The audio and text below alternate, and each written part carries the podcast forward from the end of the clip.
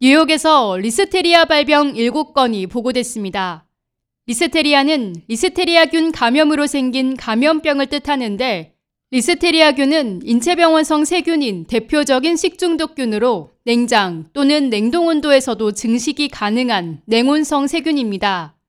이 균에 오염된 육류, 치즈, 잘 씻지 않은 채소, 어패류 등을 먹거나 요리할 때 사용한 칼 등을 통해 감염될 수 있으며 특히 임산부가 리스테리아균에 감염될 경우 태아도 쉽게 감염돼 사산 또는 조산을 일으킬 수 있어 치명적입니다.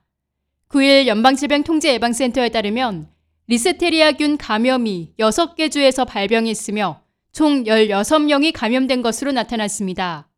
구체적으로 살펴보면 뉴욕에서 7명, 뉴저지 1명, 일리노이 2명, 메릴랜드 3명, 메사추세츠 2명, 캘리포니아 1명입니다. 이 중 최소 13명이 입원했고 1명은 사망했습니다.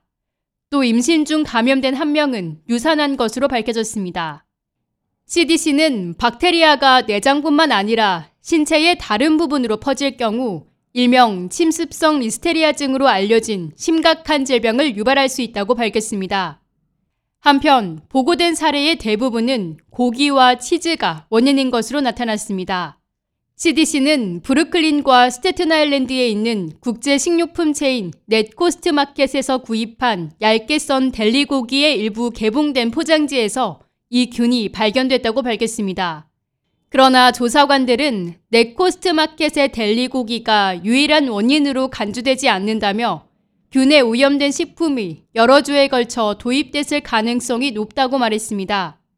CDC가 이번 리스테리아 발병과 관련해 처음으로 채취한 감염 샘플은 지난해 4월 17일, 가장 최근 채취한 샘플의 경우 올해 9월 29일입니다. CDC는 9일 게시된 공지를 통해 이번 리스테리아 발병의 실제 환자 수는 보고된 수보다 많을 가능성이 높으며 보고된 주 이외로도 퍼졌을 수 있다고 전했습니다. 리스테리아증에 걸리면 오한, 발열, 근육통 증상과 함께 구토, 설사 등의 증상이 나타나며 보통 1에서 7일이 지나면 치유됩니다.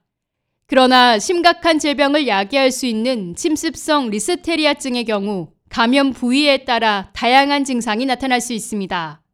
특히 임산부, 65세 이상, 면역력이 약한 사람은 리스테리아 감염 위험이 높아 주의가 권고됩니다. CDC는 델리 카운터에 노출된 고기나 치즈를 구입 시 표면을 깨끗이 씻어내고 화씨 165도의 내부 온도에 도달할 때까지 또는 김이 모락모락 날 때까지 가열한 후 먹을 것을 당부했습니다.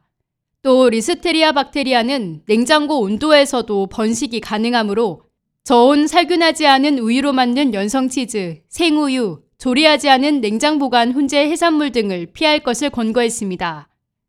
K-Radio 김유리입니다.